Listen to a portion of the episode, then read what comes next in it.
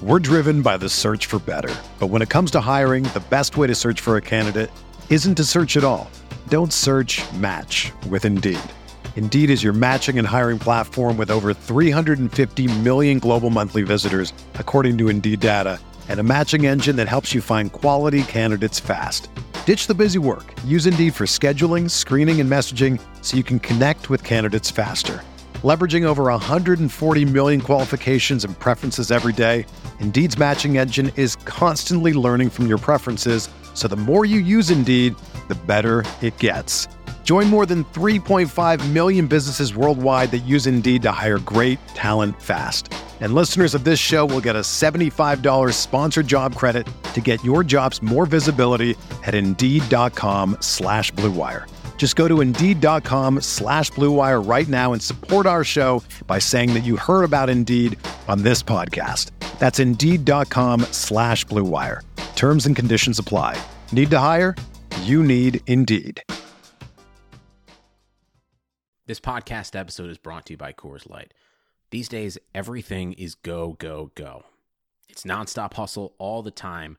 Work, friends, family expect you to be on 24 7. Well, sometimes you just need to reach for a Coors Light because it's made to chill. Coors Light is cold lagered, cold filtered, and cold packaged. It's as crisp and refreshing as the Colorado Rockies. It is literally made to chill. Coors Light is the one I choose when I need to unwind. So when you want to hit reset, reach for the beer that's made to chill. Get Coors Light in the new look delivered straight to your door with Drizzly or Instacart. Celebrate responsibly. Coors Brewing Company, Golden, Colorado.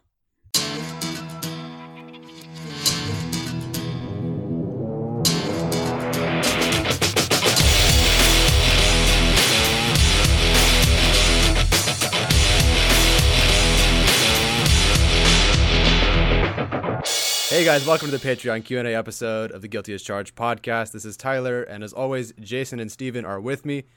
Jason, first off, how are you? And second off, can you tell me a little bit about that video you just added to the Patreon page? I'm great, and uh, I guess the video is. So I went and did a breakdown on Jordan Love, QB out of Utah State, and uh, just addressed a lot of the the problems that the the community seems to have, the Chargers community seems to have with Jordan Love, and um, and I felt a lot of it was just uh, kind of following what the common narrative is, whether it's right or wrong. And so I kind of wanted to address what did I just say? I kind of wanted to address some of the concerns there about Jordan Love, and one of the biggest ones was that he doesn't have a good processor. I addressed that in the video, and gave my opinion on why he does have a good processor. And um, the video just really goes through a little bit of everything his decision making, processing, uh, his potential as a quarterback in the NFL, uh, why he's worth a sixth pick. Uh, again, what did I just say? A, a sixth pick. Um, but it just seems to be people believing he's not worth the sixth pick. So trade back if you like Jordan Love you're gonna find in the coming month, like not coming months, because it's so close now. God, we are so close. Less than twenty days. days. Yep, eighteen wow. days away. So you're gonna see in the in the next couple weeks why the NFL is higher on Jordan Love than the media is. If you have a guy with potential like Jordan Love, where everybody's talking about, like every team is talking about, oh, we could trade back to get this guy or trade back into the first to get this guy. When every single NFL team is doing that, you know that this prospect is higher sought after than the media leads you to believe. And so the video just goes through like why why is he worth this sixth pick? Why is why are all these GMs talking about him as this top 10 guy? And um just a brief spoiler alert it's because he just makes throws that maybe five quarterbacks in the NFL can make. Maybe five. And it was time and time again as I was going through these these reps from him where he made a throw rolling to his left as a right-handed quarterback and would just fit it into a tight window 40 yards downfield where you're just like that should not be possible. It shouldn't. it's not right. And you're talking about Aaron Rodgers can do it, Patrick Mahomes to do it. What again? Patrick Mahomes to do it. Patrick Mahomes can do it, and then uh, Deshaun Watson maybe, like maybe. And then you got Russell Wilson, of course, who can maybe get it. Uh, probably we saw him do it last year with that insane throw to Tyler Lockett. Um, and that's the kind of the thing. Like we saw that throw to Tyler Lockett, and all of a sudden everybody was ready. Oh, Russell Wilson is QB one in the league, and over Patrick Mahomes even. Jordan Love has made that throw. So how can you say that he's not worth the sixth pick? You know, and that's kind of the thing I'm trying to point out to people here is if you're ready to label a guy like Russell Wilson as QB one over Patrick Mahomes because of one throw, then how is Jordan Love not a top five quarterback, like top five pick in this draft? So, just the kind of things I'm pointing out in this in this in this video. So if you want to check it out, it's uh, available to our five dollar tier and up, and it may or may not be available to the public later on as well. Yeah, so I was just going to say, just going to add on to that. Um, it is an hour of work that Jason has put in. Well, more than that, but it's an hour long video. Um, and so if you haven't watched it yet, I, I personally am about half an hour into it. Um, it really is a great breakdown of all the attributes that Jordan Love has. So if you haven't watched it yet, um, definitely go check that out. It's a brilliant job by Jason scouting Jordan Love there. Like Jason said, that'll be available to everyone at the $5 tier or higher. I've also shared a link to our grades for the 2020 draft class to those at the $10 tier or higher. So when you're hearing this episode, you should be able to see our work in progress big board, one for Jason and one for Steven, as well as grades for each position. Steven, I didn't ask you, how are you doing? Uh, I'm doing great. Just happy to talk some football today. Absolutely, and you got the you got the chance to talk to a couple people this week. Uh, would you like to tell us about the one you have today and the one for this Friday? Yeah, so uh, it was actually really spur of the moment. I tweeted out a video of uh, Appalachian State running back Darrynton Evans, and uh, he saw the video and actually retweeted it, and then followed me or followed the podcast account. And so I just messaged him and I was like, "Hey, thanks for the follow. Maybe we can get you on in the on the podcast sometime." And he was like, "Can you do it today?" And I was like, "Yeah, of course. Like, let's go." um, so he's a guy, uh, just a, a, prospect that I really, really like, it, and I think he probably ends up going a little earlier than what the Chargers are looking for because the running back position isn't a huge need for that team. Day two guy. Yeah, he, he when you watch him on tape, you see four four speed right away, and um, that's something that I talked to him about, just like that speed and the production. He had 24 touchdowns his last year at Appalachian State, Ooh. and so you know, coming out of that conference, I think that conference has done a good job of building up their teams, and so the small school thing doesn't really apply to them anymore.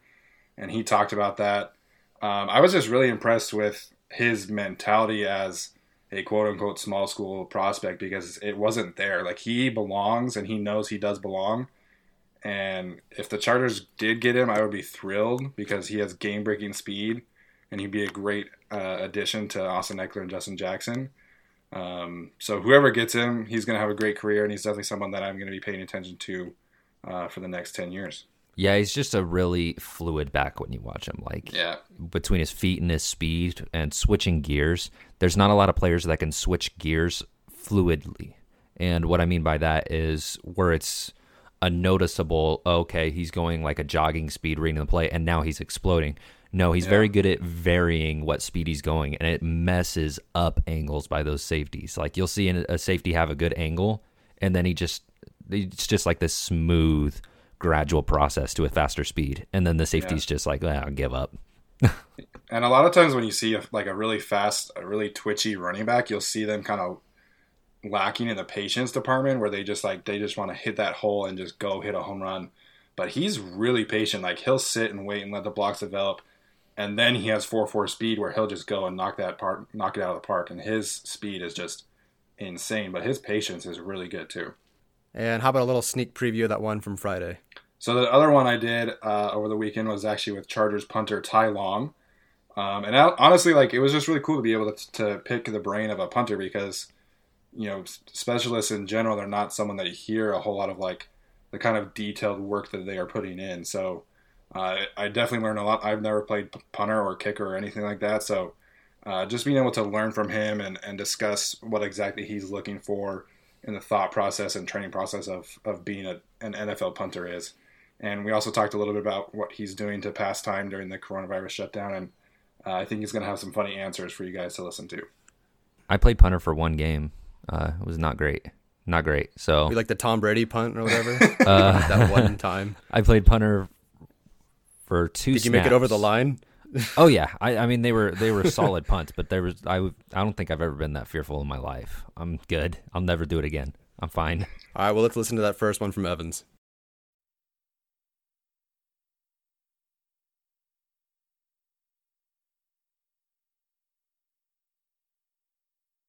All right, Chargers fans, happy to be here today with you guys and happy to be joined by uh, Darrynton Evans from Appalachian State, who was the 2019 Sun Belt Offensive Player of the Year. And we're just thrilled to have him on here. How, how you doing, Darrynton? I'm good. I'm good. How are you? I'm good, thanks. Uh, first and foremost, how are you and your family dealing with uh, all this uh, pandemic of COVID 19?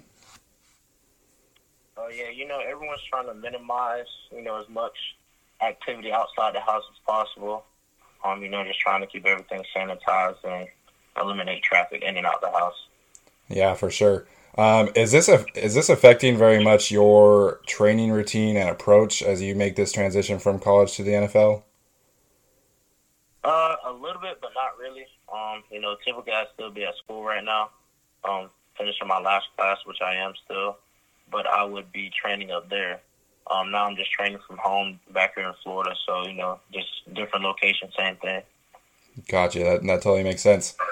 Um, so, just kind of talk to our listeners about your experience at Appalachian State. I know it's still kind of considered a small school, but uh, your coaches have done a really fantastic job uh, building up that program. And I know you guys had games against North Carolina and South Carolina this year. Uh, so, if you could kind of just walk us through that experience you had at Appalachian State. Yeah, uh, coming out probably be one of the best decisions I made, um, especially at a young age coming out of high school. Um, you know, I'm a four-time Sun Belt Conference champion. I'm a four-time bowl champion, a two-time Sun Belt championship game MVP, and a one-time New Orleans Bowl MVP. So, you know, it was a lot of success. I came into school at that 100% with bowl games and conference championships, and there's not too many people who can say that. Um, you know, it's it's a great culture, family oriented. Um, it's a player led team to where you know the players take initiative of trying to you know handle situations or making sure that the standards met with the team. And um, I had my first my first head coach, Coach Scott Satterfield. He's now at Louisville. Um, he left two years ago, and then uh, our previous coach, um, Eliah Drinkwitz, he left and went to Missouri. So now we have Coach Shawn Clark at App, who was there since I came in. He was the offensive line coach.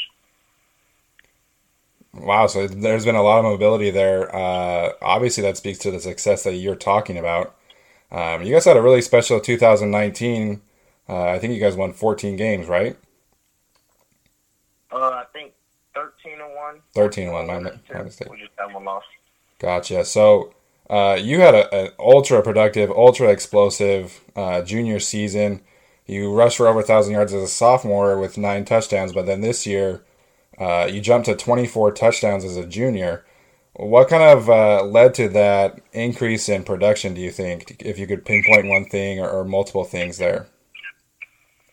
Yeah, it's multiple things. Um, what people don't realize, you know, they just look at numbers on paper and they don't think about the situation and the scenario. Yeah. So coming into App my freshman year in 2016, I was we still had the all-time leading rusher at App. He was still present. He was a starter. Then we had Jalin Moore behind him. Jalin Moore still plays with the Jets right now. And then we had two other backs, and then myself. I signed as an athlete, a receiver, and a running back. So initially, you know, we were kind of deep at running back to where I can go and play receiver to get on the field early. Um, and then once Marcus Cox left, Jalin Moore was running the show. Jalin Moore was running the show until um, my redshirt sophomore year, mid-season, he got hurt, and that's why I took over starting role. So about five, six, seven games in, I wasn't a starter. I really wasn't getting that many carries to where after that I ran for 1,200 yards in like six, seven games. But on paper, it looks as if it was a whole season when I really only had half a season to do that. And then you can see from there, those six, seven games leading into my 2019 season, I just carried the same momentum to where potentially if I had a full season in 2018, who knows what the numbers would have been. Yeah. Just, you know, based on my situation, I had guys in front of me where I had to play my role, uh, you know, just do what's best for my team at the time. Yeah, for sure. I, you know, that totally makes sense. You know, you just had to uh, do the best in the situation you're given. So, Um, you did play against uh, some good, some really good competition this past year. I mentioned the South Carolina and North Carolina games. Was there something that you kind of uh, took from those games that, that you took going forward to finish the season in a, in a strong manner the way that you did? No, I was not at all. Those games actually, you know, we we come into games like those expecting to win. We didn't look at it any differently. Um, you know, I would say the the hardest game of the season would be playing Lafayette. We did in Lafayette. Oh wow! Because, you know, games like North Carolina and South Carolina is just all about matchups. You know, they're going to be a lot bigger than us in the trenches with their offensive defensive line, but at the same time, it's it's about that edge. We have a certain edge of that to where we're going to be faster than them, but they might be bigger. We're going to try and be more explosive to where we can use our strengths in that area, you know, and have the advantage. Um, you know, just things like that. It's just it's all about matchups. Yeah, totally. And you mentioned that speed, and that was the first thing that I noticed watching your tape specifically. Uh, you just hit the hole hard, you hit the hole fast, and then you have that extra gear that people just can't catch you. So, um, besides being a, a, vertical explosive speed guy, how would you describe your game to people who maybe haven't watched you yet? I would say elusive, and you know, I kind of I kind of use my vision and my speed together to really help myself. You know, with making people miss. To where if I see a hole, I can hit a hole. You know, I can kind of tempo into it to where I can go from slow to full speed on the stop of a dime, or I can go from full speed once I break out to making a cut on the stop of a dime. You know, to where it makes it harder for tacklers to like gauge and try and you know get a form tackle on me because they don't know if I'm going to make a cut, they don't know if I'm going to speed up, don't know if I'm going to try and slow play it. Just you know, just keeping the defense on their heels. Yeah, totally.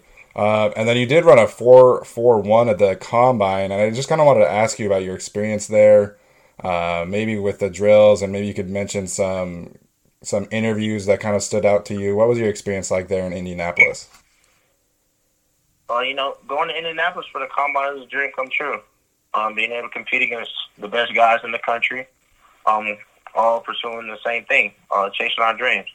Uh, I feel like during the week, I more so help myself um, with my draft stock with the interviews versus even my on the field performance. Um, you know, just talking to teams during interviews and you know picking their brain and then picking my brain and just talking football.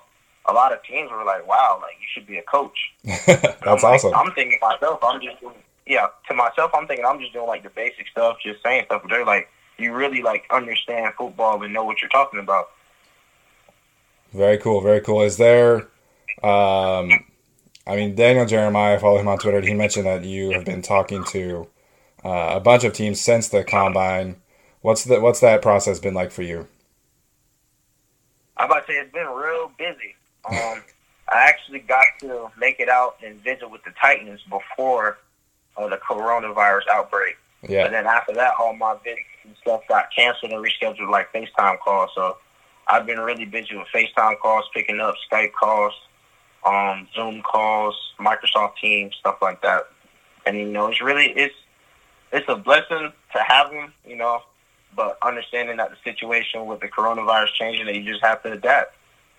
Yeah, I mean that's that's just the world that we're living in. You know, I think everyone's world is just kind of flipped upside down, and uh, especially you guys. You know, you're gonna have this really awesome moment in the draft and stuff like that. And it's just gonna be something that uh, we've never really seen before. So, like you said, you just got to live and adapt. So, as far as your training goes, is there kind of one thing that you are working on specifically uh, that can help you make the jump to the NFL while you're training right now? Uh, not exactly. Really, just sharpening every area of the game um, that I use. I'm trying to keep my strengths, my strengths, while working on some of my areas that I feel I need to work on a little bit more. But you know, just trying to be detailed with everything I do. That's that's the main thing I notice when preparing for preparing for the NFL. You have to be detailed with everything you do because everybody's watching. Everybody's professionals. Like you can't get away with a lot of stuff that you would in college or high school. Yeah, for sure. Uh, yeah, I I have uh, full confidence that you're going to be able to succeed in the uh, in the NFL. It's been a pleasure watching your tape. Um, I did want to get you out on this one. If you could just maybe talk about it doesn't necessarily have to be a teammate you played with at Appalachian State, but the best player uh, you've had the opportunity to play with. Ooh, let me think about that one. Best player I've ever played with, and you said lifetime. Yeah, it can be high school, it can be college, or even you know if you want to go back to middle school, that's that's totally cool too. Oh, that's tough. I done played with a lot of great guys. Uh, man, let me think about that one. You can mention a couple if you'd like. It doesn't have to be one. um, yeah, I'll, I'll, I'll mention a couple people. I'll say Dakota Dixon, um, Cole Holcomb, Akeem Davis Gaither, Jalin Moore for sure, and then Tae Hayes. Uh, those are those are all guys. You know, they kind of left the mark on me and stood out to me, and made me just want to work harder. And also Zac Thomas, uh, the current quarterback of that. You know, we kind of we kind of like helped each other and built each other up to where we can learn from each other. And you know, I'm about to say without him, I wouldn't I wouldn't be where I'm at, and vice versa. Very cool. I love hearing about those experiences and those relationships that you've uh, have built up over the over the years. So you mentioned Jalin Moore, who's uh, with the Jets. Has have you been able to pick his brain at all and, and uh, kind of get help get his thoughts uh, on this whole process as you transition to the next level? Oh yeah, I talk to Jalin every week. Um, I was actually about to train with him um, after pro day before it got canceled. I was going to stay in North Carolina and train with him in Charlotte. Uh, but with the virus and stuff, you know, situations change. But at the same time, like we talk every day. Um, anytime I have a question I need to ask or something, he's there for me. He keeps it real with me, lets me know certain things. Um, you know, ins and outs about the game, and then just kind of what to expect, just helping me out to where everything's not new to me, so I can kind of prepare for it. Gotcha. Yeah, that's really cool to be able to have a mentor like that. I imagine. Uh, so it's been a pleasure having you on. You know, even if you don't get drafted by the Chargers, which I hope you do, I'm a big fan of yours. Uh, but either way, you know, we root for your success at the next level, and uh, we wish you nothing but the best. All right, thank you. Yeah, thank you. All right, now we'll move on to our main topic of today, which is are your Patreon Q and A questions. You can ask us questions and get your questions answered. Uh, either if you bump your tier pledge up to three dollars, or if you aren't a Patreon member yet, please consider signing up by following the link in our Twitter handles. Podta- bleh. You're okay. You're Did you good. just headbutt your mic? Yep. I'm leaving this If in. you'd like- it's not getting cut out. It's staying. you were fine until I'm you so headbutt your hungry, mic. dude. I'm so hungry. All right. Anyway, uh, yeah. If you'd like to get your question answered, please consider joining up. All right. The first one is from JD, and JD writes, "What are your thoughts on the continued construction of the new stadium despite a worker testing positive for COVID-19? Personally, I think they need to shut construction down and we just play at Dignity Health Sports Park for one more year or start mid-season. Guys, what do you think?" Yeah, this is a tough one. I think right now with one worker, they could still manage a few more weeks at least. But from an ethical standpoint, I think they really need to shut things down. Um, Governor Newsom recently actually said he's doubtful that there is football being played in California this year. So a lot of that is just really up in the air as far as playing Chargers football this year. Like play it at Dignity Health Sports Park, play it at the Rose Bowl for all I care. Um, but I really think that the stadium probably needs to be delayed at this point. I would love to see him just go back to Carson. I mean, obviously, look, I'm a season ticket holder. I've already paid money for this freaking, you know, season ticket, so I really Yeah. want to see the new stadium. But at the same time, it's so nice going to the stadium in Carson, whatever you call it now, StubHub, Disney, Home Depot Center, Disney Health Sports Park. Oh my God, I loved going to that stadium, just showing up, walk to the game, park in the green lot, and leave and back on the freeway in 10 minutes. I loved it. So, I mean, selfishly, yeah, I want them to stay open and continue construction so I can get my opportunity to go to that new stadium. But obviously, health of the world is more important. I'm staying out of this one. All right, the next one then is from Riley, who asks I'd like to hear from all three of you. What would you do as Telesco in the draft? Assume Miami takes Tua. Do you trade down with who? What, play do you, what player do you target? Thanks, guys. Also include that he said we're doing an awesome job. Thank you, Riley. He says, Thanks, Riley. Yeah, Riley named our podcast, so shout out to Riley. Yeah, great name. So my if I'm I'm gonna I'm just gonna switch it up because everybody knows that I want Jordan Love. So I'm gonna switch it up here. and I'll trade down. And the player I would be targeting depends how far you trade down. I'm assuming they trade down to like 9, 10. And I mean, Jordan Love could still be available there. Uh, you're talking Justin Herbert might be available there. Um, I'm going to go with an offensive tackle. I'll say Andrew Thomas. I'll say Andrew Thomas at left tackle just to switch it up um, because I think that would be a really solid addition. And I think James Campen would work really well with Andrew Thomas because Andrew Thomas is such a smart player. Um, I think if you're talking about like from a football IQ and general awareness standpoint, um, I think Andrew Thomas is the most aware left tackle in this class. Like if he, if there's a stunt, he's going to grab it. There's it's not going to work against Andrew Thomas. So I really want to see Andrew Thomas car- paired with James Campen. I think that's a very good matchup, like a very good match there. And so if they could trade down and get him and just further cement that offensive line, and then you're getting more picks by trading back too. So then you could trade back into the first if Jordan Love or Justin Herbert, whoever it may be that they want is still available, then you can you have enough ammo to trade back into the first for them. So I'll say Andrew Thomas at nine or ten. Yeah, so in this scenario, uh, with no Tua on the board, uh, I honestly would lean going towards an offensive tackle. I, I'm not thrilled with taking Justin Herbert or Jordan Love at six. Um, you know, you'll see in my rankings if you see them, I have both of them down in the 20s overall on my big board. Um, so just like from a pure talent standpoint, I would rather grab an elite talent at six. So Andrew Thomas, I, I would be fine with that. Jedrick Wills, Tristan Wirfs, Mekhi Becton really any of the big four tackles I would be okay with. And I will point out that Tristan Wirfs actually has played on both left tackle and right tackle, so there's not really as as big of a concern as uh, flipping roles like Jedrick Wills, who I love, but Jedrick Wills hasn't really played left tackle very much. Um, but Jason mentioned trading down. I think that's probably is the smart play. If you're going for a quarterback, you trade down to nine, or or maybe you could convince uh, Mike Mayock and Jon Gruden to trade up to six. Maybe you grab two first round picks from the Raiders.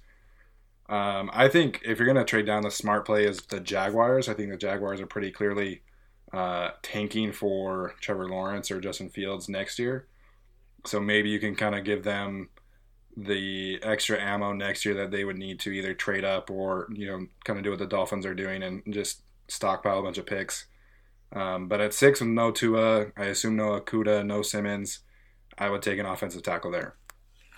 Yeah, sorry, Riley. I'm going to ditto the answer and just take an offensive tackle. Like Steven said, I was actually interesting using the two Raiders' first round picks. If you give up the sixth pick and the 37th pick, it actually kind of matches up. I don't know if Yeah. the Raiders would give up two firsts to move to six. It'd be a freaking steal if Tua wasn't there and they got two first round picks. But in terms of just the draft pick value, it kind of works out if you get both their first and give up your second and the sixth. So that'd be interesting. And at that point, maybe there's another offensive tackle that's there because if it's six and they're getting, I don't know, a Herbert or something. If I don't know who the Raiders would pick. Who would the Raiders pick? A quarterback, I, I guess. they've been, they've been connected to quarterback or receiver the most, so maybe Yeah. they go go up to six and get Herbert or Jerry Jeudy, for example. Yeah. I'm Yeah. thinking Do you really Jerry think they Jeudy. traded for Jeudy from twelve to six? I think Jerry mean, Jeudy would possible. be available at 12. I don't Right. know that he would be. A, um, depends on these teams, man. You just they throw a curveball every time. Yeah, I mean they Yeah. took they took Clelin Ferrell at five last year, and I thought he was going to be available at twenty. oh, they'll take Derrick Brown Yeah, they'll take Derrick Brown. Yeah, or Uh, what Kinlaw else? Who? or Kinlaw, Javon Kinlaw. yeah. That actually would. Again, I have both Derrick Brown and Kinlaw rated really highly, so I mean that would make sense for them. They do need a defensive tackle, so Yeah. All right. The next one is from Josh, who says it's kind of similar question, but Simmons, Tua, Okudah, all gone, and the Chargers are on the clock at six. Besides selecting Jordan Love, what do you do? I think we kind of answered this, and Yeah. I think this question we're not able to trade. So I don't know. Throw out another. Okay, let me let me change the question a little bit then. Sorry, Josh. Other than other than wide receiver, and assuming those guys are gone, assuming no Love, no Herbert, and then not an offensive tackle, what's a crazy curveball the Chargers could pull off here? Like, Jeudy. who would they overdraft? Yeah, I was gonna no, s- uh, no wide receiver either. No wide no receiver. Would they go crazy for like a Patrick Queen or something nuts? No, I don't think. Pa- I don't think Patrick Queen. I think Murray's better than Queen. Okay. I think and they seem to be doing their their homework on a lot of these mid round guys like Logan Wilson, and I think mm-hmm. they they had a player that they just met with like today or yesterday, right? That was another linebacker. Um, I'm mad that I don't remember the name or have it able to pull up, but man, this is that makes it tough. No receiver either. I was gonna well, say Jeudy. Well, I guess the curveball there would be Derrick Brown or Javon Kinlaw, just similar for the mm-hmm. Raiders, mm-hmm. because you're not no offensive tackle, no quarterback, no receiver, then you take the best player available, and that's Derrick Brown or Javon Kinlaw. I wouldn't like that. I would hate that. Yeah. I mean, obviously, I would be excited for Derrick Brown or Kinlaw because I mean they're great players.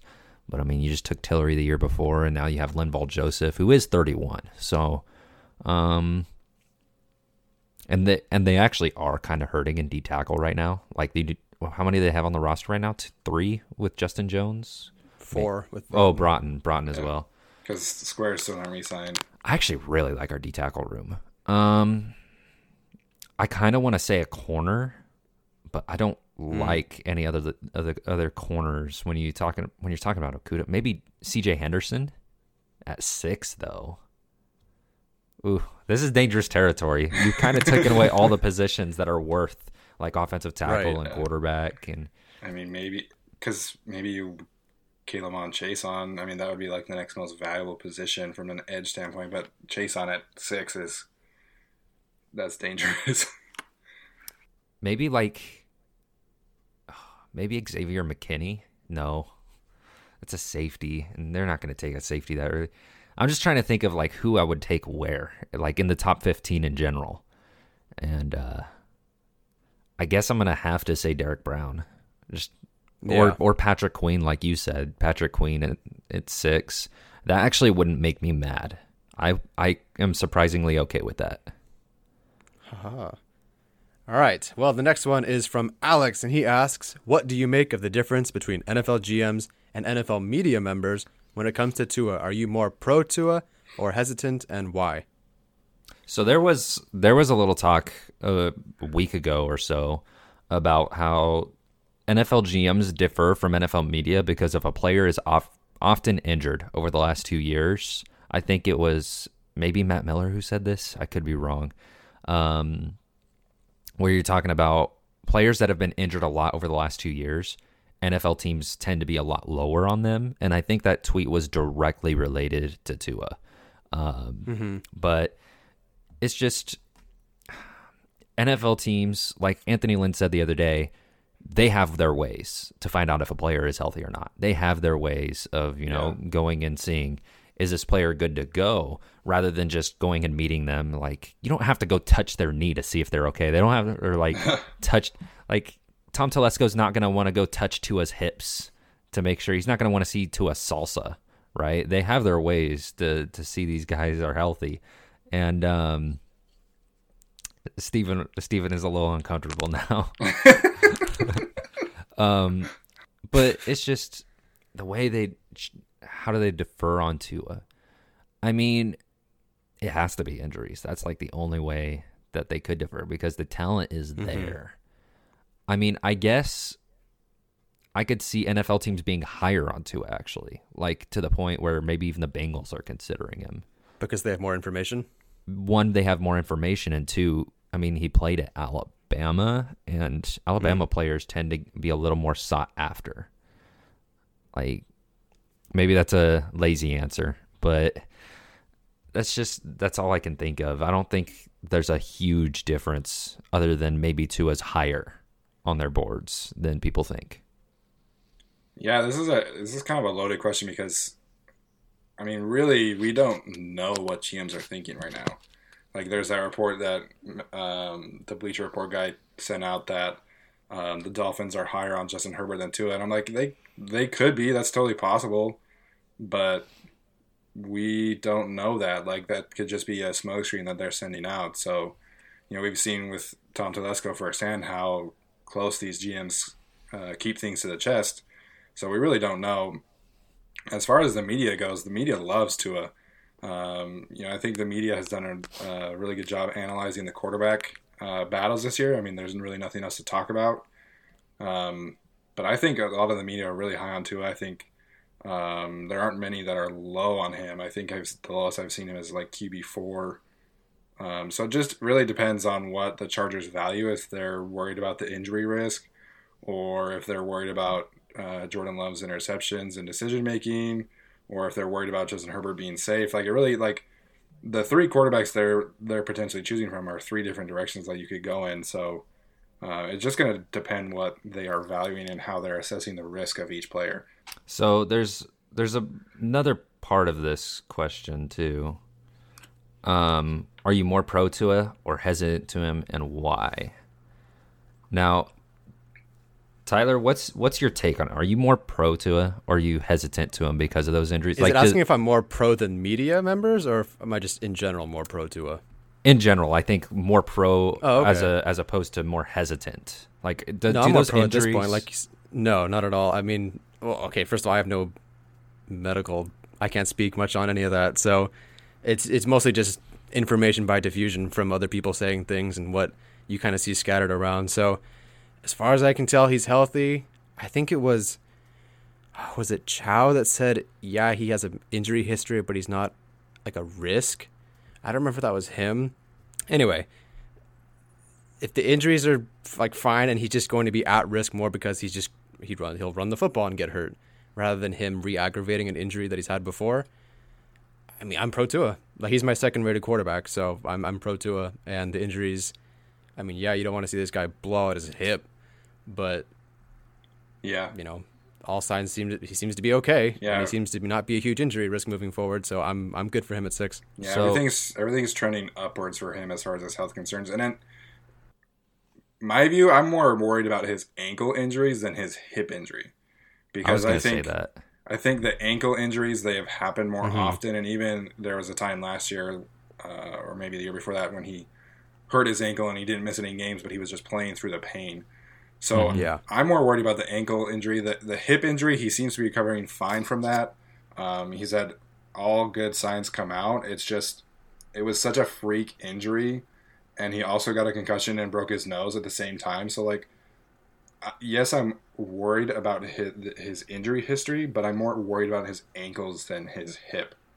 And for me, every player comes into the NFL with risk of being injured. It's just the nature of the game at this point. And Justin Herbert also has injury history, and I learned on Daniel Jeremiah's podcast that he actually broke his femur in high school. So Justin Herbert also hmm. has an injury history. It's just his injuries happened a long time ago, and Tua's happened so recently. I don't know about Jordan Love. I don't think he has an injury history, but you know, for the most part, people can come into the league and they just happen to get injured. Like Bryan Bulaga didn't have any injury history at Iowa, and he's had a pretty lengthy history injury history in Green Bay. So you just never really know. For me, I'm just looking at the upside and the talent and the potential that the Chargers would have of taking Tua and pairing him with Keenan Allen and Hunter Henry. And so I'm yes, I'm worried about the injuries, but I'm also more of a glass half full kind of guy in the situation and looking at the potential and the upside. Well, it's like it's like if somebody asked me, "Are you worried that Keenan Allen is going to lacerate his kidney again?" Yeah. no, no, Right. um, not necessarily. Um, but there are other injuries in his career that can concern you. But I mean, over the past over the past three years, he has not even missed a game. So, which is awesome, part, by the way. Yeah, for the most part, he's played through his ankle injuries. It's just that they happen a lot. Right. And so it doesn't really concern me with Tua. Even the ankle injuries, while they concern me more, he played through them. So that just speaks to his toughness. And as long as something awful doesn't happen to him, he's going to play through it. And I even think Tua is one of those guys where, you know, if he's in the playoffs and he tears an ACL, he plays through it. I just think Tua is one of those one of Yeah. those guys. Um, whether or not the team lets him is another story, but he's just a really tough dude. And so there's no questions for me there. Um, I think I spoke to, about spoke about this last week where I said the reason I'm not as high on Tua it has nothing to do with injuries. It's just I'm not very high on this quarterback class at all. Um, there's one guy that has elite potential for me, and that's Jordan Love. That's why I'm okay with taking him in the top in the top areas. But I'm okay with taking Tua. I just the reason I'm hesitant about him is not because of injuries. It's just because of his play. So, um, at the end of the day, man, I'm I'm pretty pro Tua, but I the injuries have nothing to do with it at all. All right, let's pivot to a different kind of question. This one's from Chris, who asks I want to hear all three of your predictions for what our new home, away, and alternative uniforms will be. I mean, they're at least doing some combination of powder blue and sunshine gold. Do you really think they're going to have sunshine gold pants? God, no, I hope not. Maybe I'm in the minority here. I hate the yellow gold pants. I, I like it as a throwback. I just don't know if I like it Yeah. 16 games a year. Yeah, It just- as far as like the away, like they could do a little bit more there and just kind of highlight Mm-hmm. it, and then maybe you do like an all white look, and just kind of throw in some. Maybe you do like a the old classic bolt down the sideline in sunshine gold or something, for example. yeah. But I, I generally speaking, I'm anti yellow as a principal color on a uniform, and Mm-hmm. just think it's really hard to. It's just an eyesore. Like you look at Oregon's Mm-hmm. jerseys, whenever Oregon wears an all yellow pan or all yellow jersey, it's just ugly to me. Um, so I'm hoping that the home jersey is maybe like a powder blue and the white pants again, and then the away is all white. I mean, Green Bay pulls it off, but Green Bay is also green. So I mean, Yeah. green goes with yellow a little bit more. Powder blue, I just don't. I don't see it. I don't see powder blue jerseys with yellow pants. That just does not for me fit for me. Now, if you're talking about away uniforms, like maybe yellow pants with the away uniforms, and you have like a white jersey with Yeah. like some powder blue and gold mixed into it, like okay. I just and from a concept art standpoint, sure, the gold pants look cool with the powder blue because you can make it look nice and perfect. But I the second I've seen teams like youth football teams where that have these kind of like high school football teams that have these kind of mixed colors, like they have you know yellow pants or red pants, and you're just like stop, just stop, don't do it. And um, who knows? Maybe it looks good. I trust I trust the opinions of like Benjamin Albright and Peter Schrager, who have both said that they're amazing looking. So Yeah. whatever concept they come out with, I, I'm I'm pretty confident that it's going to look real nice. So whether or not it's any of those combinations, I'm I'm pretty confident. Yeah, and I wouldn't expect anything like too out there because, I mean, they had a chance to really swing for the fences with this rebrand, and I mean, they made it a little flatter and changed the color a little bit. So, I mean, they know that they are not going to mess with it too much like the Rams are doing. Um, so I, I, I trust them to to just make some moderate changes. You know, they already went last year and said that the powder blue was going to be the primary uniform. So, you know, I trust this this uh, organization to make the right move as far as style points go. They definitely can't go back to like that early Tomlinson like navy color because that's that's just San Diego, right? Yeah, Yeah, I think they're trying to get more uh more LA. more yeah. Yeah. Well, we'll see. Oh, are they still doing Color Rush? Is that a thing? I hope No. so. I hope they do it once or twice a year. But I love the color rush jerseys. I thought he meant like the Color Rush games, like Thursday Night Football. Um, I hope they, I hope they do because I love the royal blue. I think that Me too. I think that I like that even more than the powder blue. I love the royal blue uniforms. I As a full uniform, I love it. yeah, I mean most most teams have at least two or three or four games a year where they don't do the primary away or home colors. So uh, I hope that they keep the color rush around. The, the royal blue, all royal blue look is just so so clean. I Yeah, it remember when that was announced. Everybody was like really skeptical for the color rush, and like you had the Browns coming out with their all brown, and like everybody's like, "What the heck is going on?" And then the Chargers, like everybody was really just like, uh, "This doesn't look good." And then the Chargers released theirs, and everybody was just kind of like, "Oh, this could work. Like Yeah. this looks good." And like you compare it like to the Jets all green and Denver's all orange and Cleveland's all brown. There was some ugly stuff out there, and the Chargers. Uh, I think they hit it out of the park with those ones. So I'd like to see them stay. Yeah, for the most part, the color rush ones when they're good, they're really good. Like the Ravens all black is really cool. The Bengals all white is actually really cool, and then the Saints all white is awesome. Yeah, it is. I, don't know, I love that color rush one. But I think it was the I think the first game they had it was against the Broncos on Thursday Night Football in Qualcomm. And that's the game that Jatavis Brown just went off. And I think Joey Bosa too. They just Yeah. were like crushing. Yep. Oh, who was the quarterback? I don't know. Whoever was the Broncos quarterback at the time. It was great. that- so I have I have fond memories of that one. I think Wasn't it would've Yeah, Trevor Siemian. I think. I think it was. There you go. I can't keep track. All right, the next one is from Anthony, who says, It keeps coming up to me that there is absolutely going to be a mid first round talent available for the Chargers in the second round due to other teams reaching for a need. If they get a quarterback at six, who would be your dream guy in the second round? Well, I know who Jason's is going to be. Uh, he argued for it in the mock draft. At least I think that's Yeah. what he would say. Um, but something that I've just been really, really uh, thinking about recently is Patrick Queen. I think there's some been some significant buzz about him potentially falling to the second round just uh, because of the linebacker position. I think Kenneth Murray maybe, but I think uh, media and team members really value Kenneth Murray more than Patrick Queen. So if the Chargers could get Patrick Queen at 37, I would be absolutely stoked. I think he fills, I think he fills in beautifully at the linebacker position. Um, he's exactly what the Chargers are looking for in terms of speed and coverage and downhill tackling ability. And he would just be a huge upgrade at the linebacker position for me. My dream guy if they get so if they get their QB at six, my dream guy to get CJ Henderson. reason. Whoa. CJ Henderson Okay. out of Florida. I would love that. Um, I know he's not a great tackler by any means, but you're talking about building one of the best secondaries ever and add CJ Henderson to Chris Harris and Casey Hayward, Derwin James, uh, elite safety, and then Desmond King roaming around. And you've got yourself an insane secondary. So I would say I would say CJ Henderson. I would love that. I definitely thought you were going Denzel Mims, so I'm I. glad you changed it up. So did I.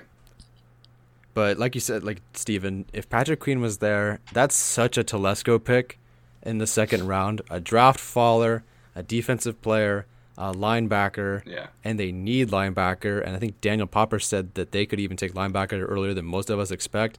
It would be just, it was such a Telesco pick. So I could Well, yeah, definitely see because them doing that. Kyzir White's dead, so they can go linebacker. Yeah. And I, I love this offensive line class, and like Austin Jackson and Ezra Cleveland, I think would be great second round picks. Um, I just think we're going to see him run on offensive tackles early in the first, and then like in the 20s, I think another offensive lineman run is going to happen. Um, and honestly, I think Patrick Queen's ceiling is higher than Austin Jackson or Ezra Cleveland's ceiling. Like Patrick Queen, I think is going to be an All Pro linebacker, um, and I really like Ezra Cleveland and Austin Jackson, but just talent wise and ceiling wise, Patrick Queen would be a dream, and so would Denzel Mims and, and C.J. Henderson. Oh yeah, I don't love C.J. Henderson, um, mostly because Jason mentioned the tackling issues, but cover wise, I think he's probably the second or third best cover corner in the class behind Okudah. So I would be thrilled if if Henderson's there in round two. Absolutely, sign me up. Now I will say that Denzel Mims pairing him up with this receiving core is Oh, definitely so a dream. So tempting. But if you're talking about a, a bigger position of need, then I, I'd say C.J. Henderson or Patrick Queen are more pressing than a wide receiver three because Yeah. I mean you can expect. I don't know if Den, if Devin Duvernay would be there in the third round, but we've talked about how we would even consider him at 37. I would draft him at 37.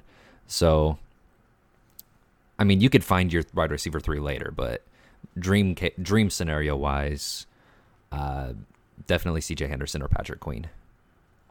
All right, our last question is from Grant, who just got this question in the last minute, who asks, How do you think, this is a long one, sorry. How do you think Tom Telesco has addressed the O line during his tenure as the Chargers GM?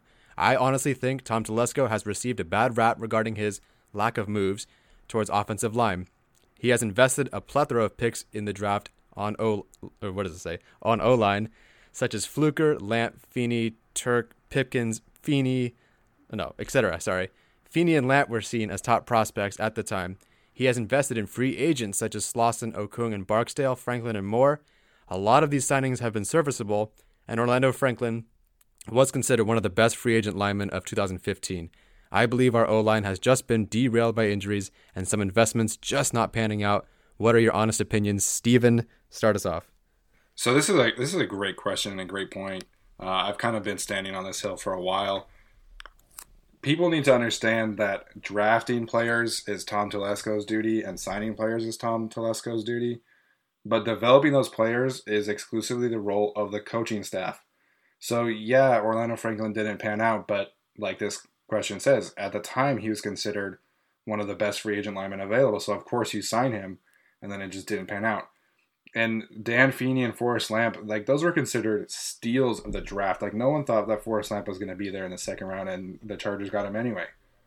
Now, obviously, one of those two could still pan out. They're still young, they're still learning, but I mean, he did what he was supposed to do as a general manager. He knew offensive line was a weakness for that team, and he took two in back-to-back rounds. Like I don't know what else you wanted him to do. And then Jason's kind of stood on the hill of Trey Pipkins. Trey Pipkins Sure, he was a third round pick, and sure, he was a Sioux Falls guy, but he was the best tackle available at that point. You see some upside. I thought he played very well against the Chiefs and against the Raiders in his two starts. He has shown some signs to do. He knew that tackle was a weakness, but you have Russell Okung, and so maybe it's not a huge weakness. So you take a developmental guy and you hope that he pans out. And I think that was a great pick. And again, with the free agency guys, you know, you draft, you sign Slauson, and Slauson started for a year or two, and then you draft Feeney and Lamp, so you're like, okay, we don't need Slauson anymore. And it's just he's invested a bunch in the offensive line. That's his job. He's done that. It's just like the question says, like people got injured, the development hasn't been there. Like Max Turk, I don't think really that was seen as a slam dunk pick at the time. It's just he never got on the field because he was behind other guys. Uh, and this one doesn't even mention Mike Pouncey, who he also invested in. Um, so I think as far as a as a capital standpoint, Tom Telesco knows that you need to invest in the offensive line. We saw it again this year with Bryan Bulaga. He's done his job. It's just that injuries and the development hasn't happened. Yeah, I mean, Turk, Tuerk, Max Turk, is that how you say his name? Tuerk, Turk, Tuerk. I just say Turk to avoid the twerk. Twerk. um, Max Turk, people loved that pick. He was a yeah. very mobile center. He got to the second level so easy. I remember watching his tape and it's like he'd get to the second level so well, and that was his key. That was his key thing was mobility, and I think he had a he was like projected as borderline first round pick at center, yeah. and then he got injured, I believe, and that mm-hmm. caused him to fall to the third round. And so it was kind of like Keenan Allen territory, where it was like this first round talent fell to the third round. Telesco's like, eh, the the upside is huge, so I'll take him, and it just didn't work. And at that pl- yeah. at that point with him, you can't blame Telesco for that. I mean, you're going and getting an upside player, and it just didn't work out. You miss sometimes.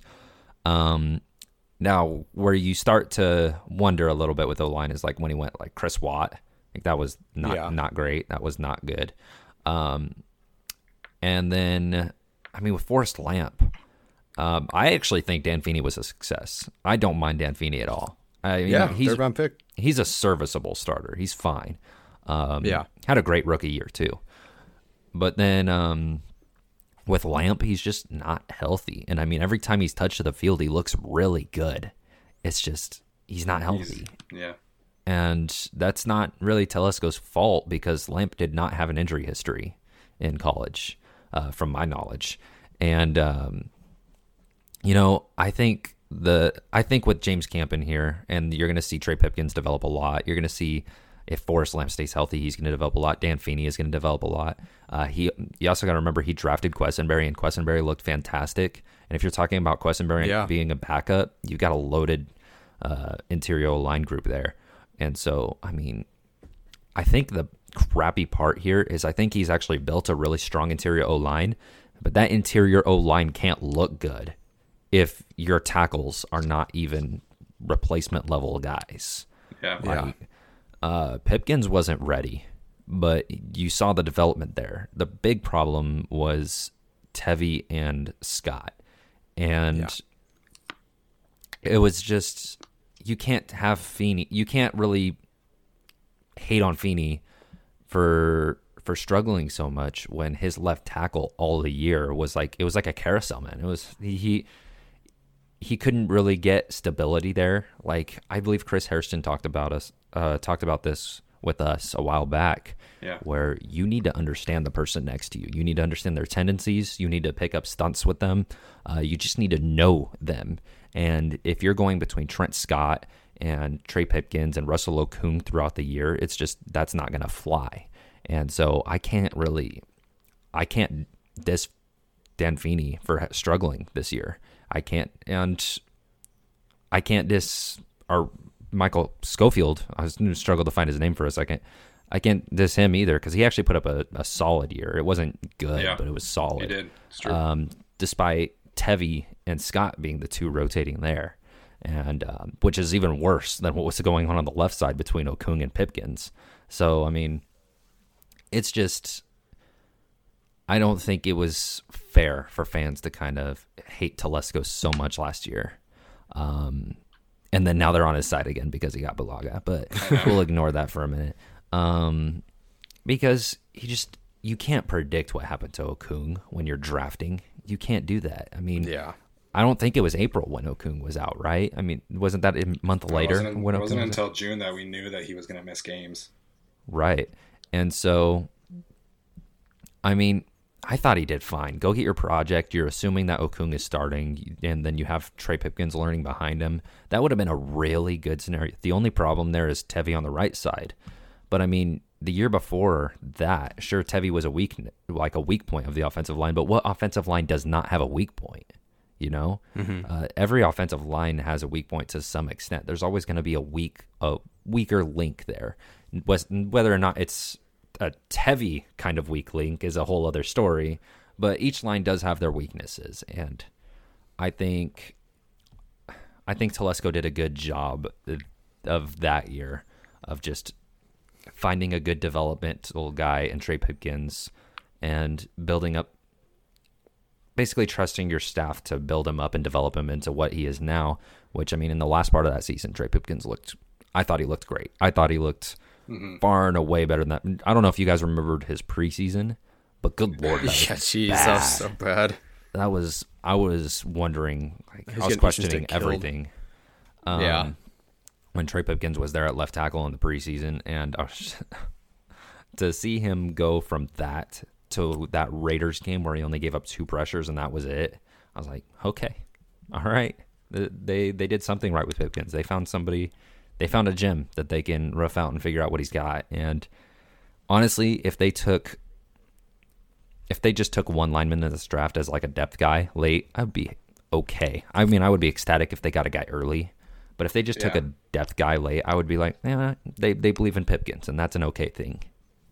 Yeah, I think you probably want to add at least one guy this this draft again. But Telesco has shown that he he knows that offensive line is a key position, and he either drafts two or he drafts one and he signs one. Like he knows that he has to invest in the offensive line, and that's his job as general manager. I just think people unfairly criticize Telesco when these guys don't develop or they're injured all the time. When really he has nothing to do with the development. It's his job to get the players on the team, and he's done that. He's invested almost more than anyone in the league when it comes to offensive line and their talent. It's just they haven't worked out or they get injured. When he signed Joe Barca, I thought Joe Barca's first year as a starter was really good, and then he got hurt great, and was yeah. replaced by Tevi. And then I thought Tevi played okay. Then he got hurt and then was replaced by Trent Scott. And then so it's just the injuries and the replacement and the lack of development. But Telesco gets the guys on the field, and that's his job. He's, in my opinion, I agree with almost every other than um, Chris Watt. I agree with most every decision he makes in the draft, even the Fluker pick, which everyone could say is a reach. He, like he walked into the building and had to protect Philip Rivers. He had to do something. So even though it was a reach, Yeah. I kind of get it. Forrest Lamps a steal. Dan Feeney was like, oh my god, in the third round, that's great, back to back, that's awesome. You know, but then he's unlucky. He takes Donavon Clark in the seventh round, and he apparently was like almost competing for a starting guard job, and then he hurt, got hurt somehow. Yeah. You know, it's just unlucky. Turk, like you said, draft faller, supposedly one of the best centers in the draft, didn't pan out. You know, how can he predict Lamp tearing his something every year? Um, and then in free agency, I think he's until Bosa gets signed. I think he's probably invested the most money in offensive linemen, which kind of makes sense because there's you know five plus depth. But I, I'm pretty sure he's invested the most money in there.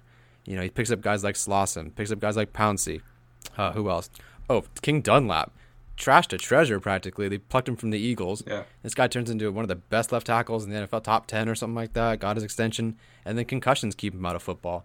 So it's just it's just really unlucky. But I mean, we'll see. Now he doesn't really have an excuse, I don't think, about development because you know James Campen can do his job.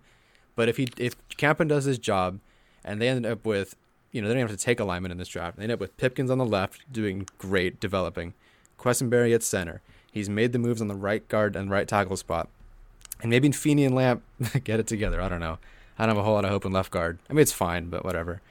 Um, I guess the only real knock for me, and I think why fans are maybe more down as well, Telesco's never really had that Joe Thomas guy who's been with the franchise for like 10 something years. Yeah. Every problem he fixes, he just kind of plugs the hole and does a good job, but then another hole always opens up. Yeah. You know, none of these guys really pan out for like 10 years. You know, Fluker maybe was going to be that guy, didn't work out. Slauson, Okung's gone. Pouncey, we have no idea. And again, that's another unlucky, unfortunate thing. He might have a you know, career-ending injury. So if he can start finding those guys like Pipkins, like Quessenberry, who can you can keep around for years and years and years and years, he might do okay. And the last thing I want to point out is that I think it was Chris Harrison who said basically, if you're not a good offensive line, like a great dominant offensive line, you kind of just look like you suck. So Yeah. you know, if if the Chargers can at least, I mean, I don't know, give them a little bit of a break, but also, I'm really curious to see how this offensive line looks when Philip Rivers isn't there, because on the one hand, he makes him look great by making smart decisions. On the other hand, he's not moving anywhere. So I don't know. I'm really curious to see what they look like this year. Yeah.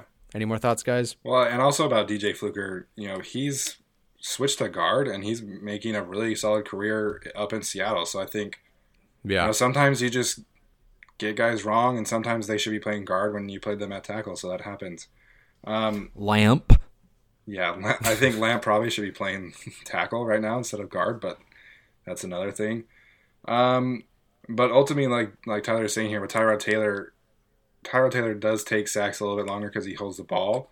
But even then, mm-hmm. you see his escapability, and he's never had this kind of offensive line. Like he's never played with a Bryan Bulaga or a Trai Turner. So I think ultimately this team ends up giving probably around 35 sacks, which is a little bit of an improvement. I think last year what they give up like 45.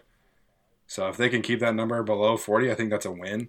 And from a talent perspective, this offensive line should be much improved just because of Trai Turner and Bryan Bulaga. Even if they have Pipkins and Feeney at left left tackle, left guard, you have Pouncey or Quessenberry at center, and then you have a Pro Bowl right guard and Pro Bowl right tackle, and that's a big step up.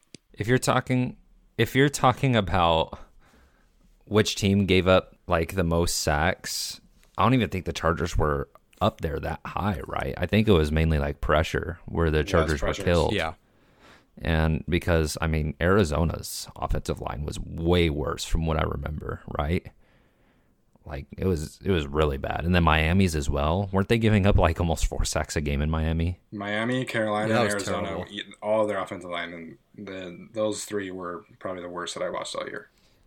So I mean Yeah, if you want to see what a bad offensive line looks like, just go watch Tyrod Taylor in Cleveland. Oh yeah. That, That was too. horrible. That was a bad time. Like that's a bad offensive line. The Chargers were uh, kind of unlucky, but they're not that bad. Not Yeah. 13 sacks in two games bad or whatever it is. All right, that's it for our Patreon Q&A. Thank you guys for sending in your questions. Uh, we've got a couple episodes left until our big draft day live coverage of the first round. Uh, pretty excited. We're hosting it on Zoom, opening up an hour early to give our thoughts. Then we'll kind of throw it back to you guys, discuss what's going on, and then maybe we'll just be discussing the first six picks if the Chargers pick at six still. Uh, and then we'll open things back up to you guys, uh, so we can chat face to face, or you can send in a question via the chat feature or whatever. I don't know. Steven's the expert. Uh, before we sign off, Steven and Jason, where can we find you guys on social media? So Stephen I Haglin is my personal Twitter, and then GAC Podcast is the podcast account. Um, we're tweeting out mock draft brackets as well, uh, so make sure you keep an eye out for that. Uh, the final round should be launching uh, the day that this comes out, so make sure you make sure you get out and vote for that.